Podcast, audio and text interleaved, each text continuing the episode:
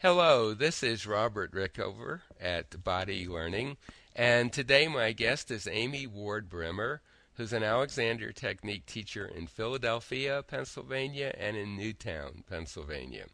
She's been teaching for over 15 years, and we're going to, and she works with a wide variety of students, and we're going to talk today about constructive rest which is um, a process used by a great many Alexander Technique teachers.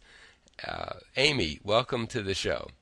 Hi, Robert. Glad to be here. So, um, maybe it would be good if you could give us a very short, very short uh, description of the Alexander Technique itself, in case some of our listeners aren't familiar with it.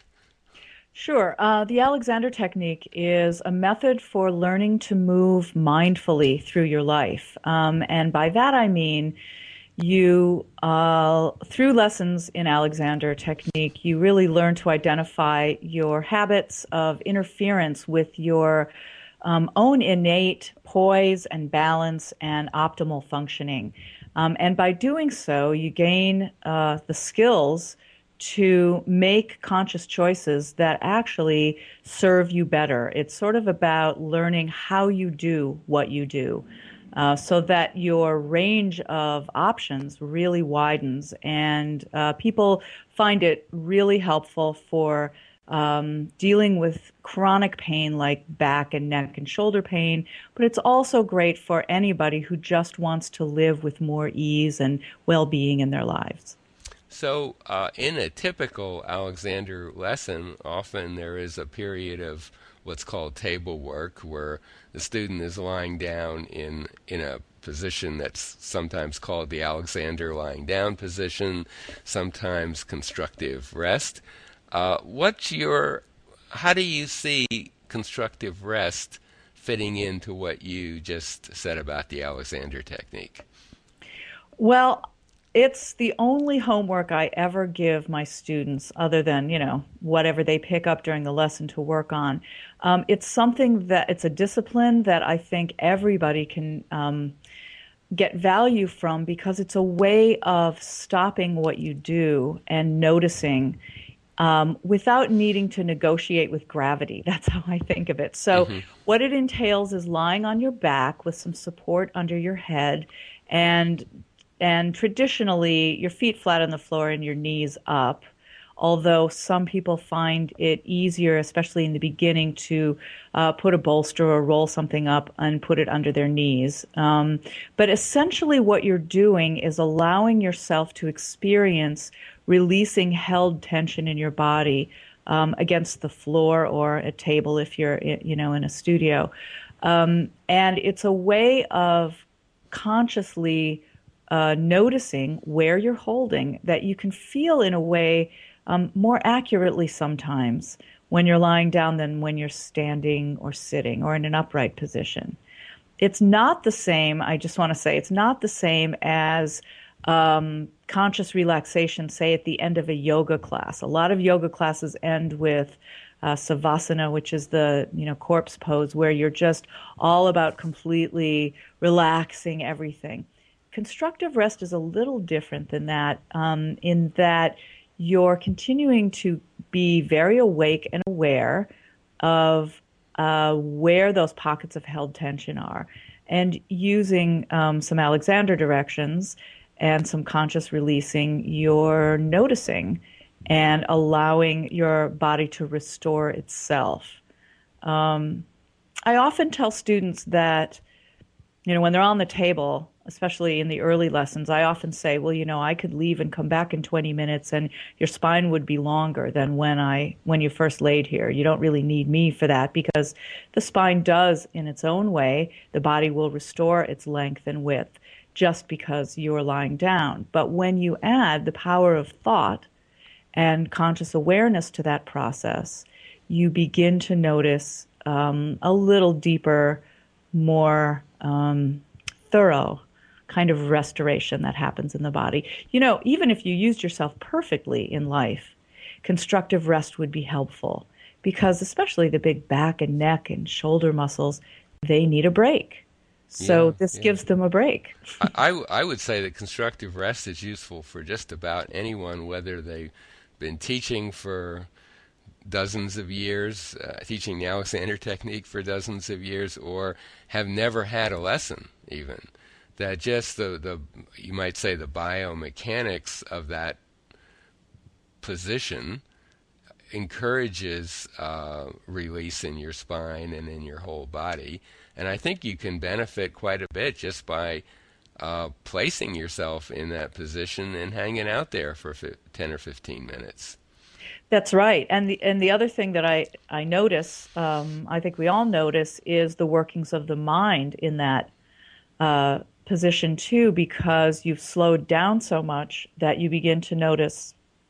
You know, I have often have students say, "Well, I, I didn't really know what to do once I got there," and they began to notice how the mind just sort of can go off on its own, and and um, that there's actually nothing to do in that position and um, how different that is from the rest of any other activities during the day. Um, I, uh, I personally um, try to do this when I'm feeling um, confused or unclear, or um, I need to make a decision about something, or I, I'm in the middle of writing something and I can't figure out what comes next. Um, it's great to stop what you're doing, say at the computer, and take five or 10 minutes and get yourself into constructive rest and let everything settle. Um, so that emotionally, mentally, things begin to settle as well. And I often get some of my best ideas when I'm lying in constructive rest. Mm-hmm. Well, I mean, there's a lot to be said for putting yourself in a situation where it's clear, absolutely clear to you, that there is nothing you have to do. I, I tend to use the modified version of constructive rest. I, I put a bolster under my students' knees so that there is literally nothing they have to do to be there except hopefully continue breathing and so on. But um, and to be consciously aware that there's nothing you need to do is, um, I, I guess I tend to think of it as an opportunity to recalibrate what zero is. Most people when they think they're well, Alexander, the developer of, developer developer of our work, said most people when they think they're thinking, they're doing, and when they think they're doing, they're overdoing.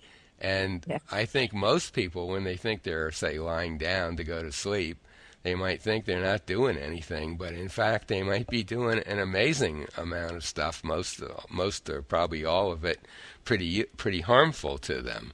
So here's an opportunity to consciously put yourself in that situation and begin to monitor it. And if you're taking Alexander lessons, you'll have some tools to uh, encourage further release. But even if you're not taking lessons, I think you'll get some huge benefits from, from doing it.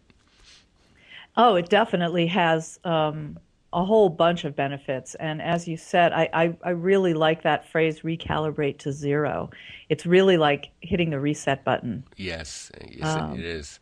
It's such a gift to yourself. And um, one of my favorite way, a lot of people have trouble sleeping at night. As you, I was just thinking of this as you were talking about, you know, you lie down and you think you're not doing something, but you're doing quite a bit. And and folks who have insomnia problems um, have found a lot of help by starting out on the floor in constructive rest before they get into bed to go to sleep.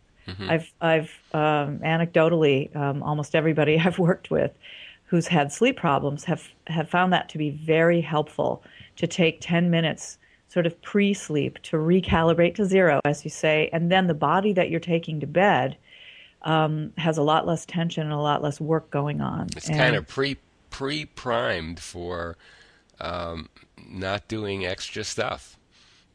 Exactly. Um, and it can be, you know, it's a little funny um, to do it maybe during the workday, but if you have an office that you can close the door on and people wouldn't be bothered by you lying on the floor in your office and you wouldn't be disturbed, um, it can be a great lunchtime or midday kind of restoration activity. Mm-hmm. Um, a, a, lot of people sort of resist that because it, our culture doesn't really support that kind of thing. But uh, but if you have the opportunity to do it during your workday, um, I would encourage people to experiment with it and see how they feel. Um, you know, what difference w- might that make in your you know, productivity, for example. Mm-hmm. I do think that there's a growing awareness uh, of the value of naps at work. I, I notice that some companies now actually enc- encourage their employees to take short nap breaks. And I, I totally think that's a great idea, but you could substitute constructive rest and uh, you might find the benefits even greater. Yeah, it'd be interesting to to see what people. Um, you know, it's it's a great way to experiment without um, without doing. Yeah, there's really nothing you have to do, and for a lot of people, uh, that's a weird situation to to find themselves in, because in our society, everyone's doing, doing, doing all the time, and of course, they're mostly overdoing. So yeah, I mean, many many people report to me when they first start doing constructive rest, um, feeling really anxious. Mm-hmm. Well, well, they're you know the one thing that they notice along with other tension that they didn't know they were holding is how much anxiety it brings up to not be doing something. Right. right. And that's really important to to recognize and see um, how controlled we are by the thought that we must always be doing something. Right. Right. Uh, is there anything else you want to say? We, by the way, we will be putting a link to a page that has a lot more information about constructive rest and a lot of illustrations of it, so that you, if you want to uh, learn more about the details, like how much of how many how much of support to put under your head, um, what kind of surface to use, so on. That'll all be outlined on that page. Do you have any other thoughts before we come to an end?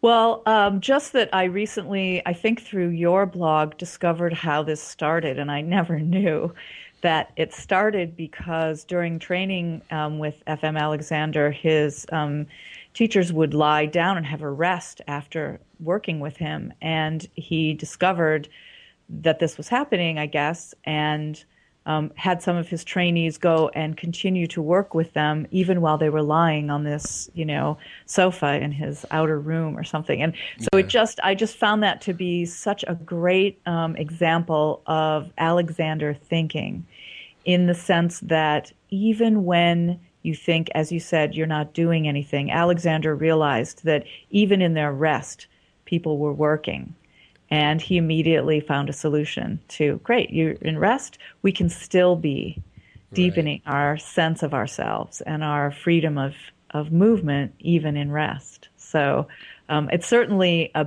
big part of the Alexander tradition um, in the sense that it's it's maybe the most powerful non-doing tool we have to offer. I think that's true, and I think sometimes students uh, think, well.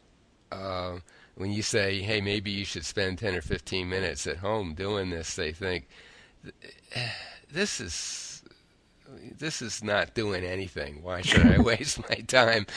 Uh, but in fact, it's a very, very powerful method of working on yourself by not working, basically.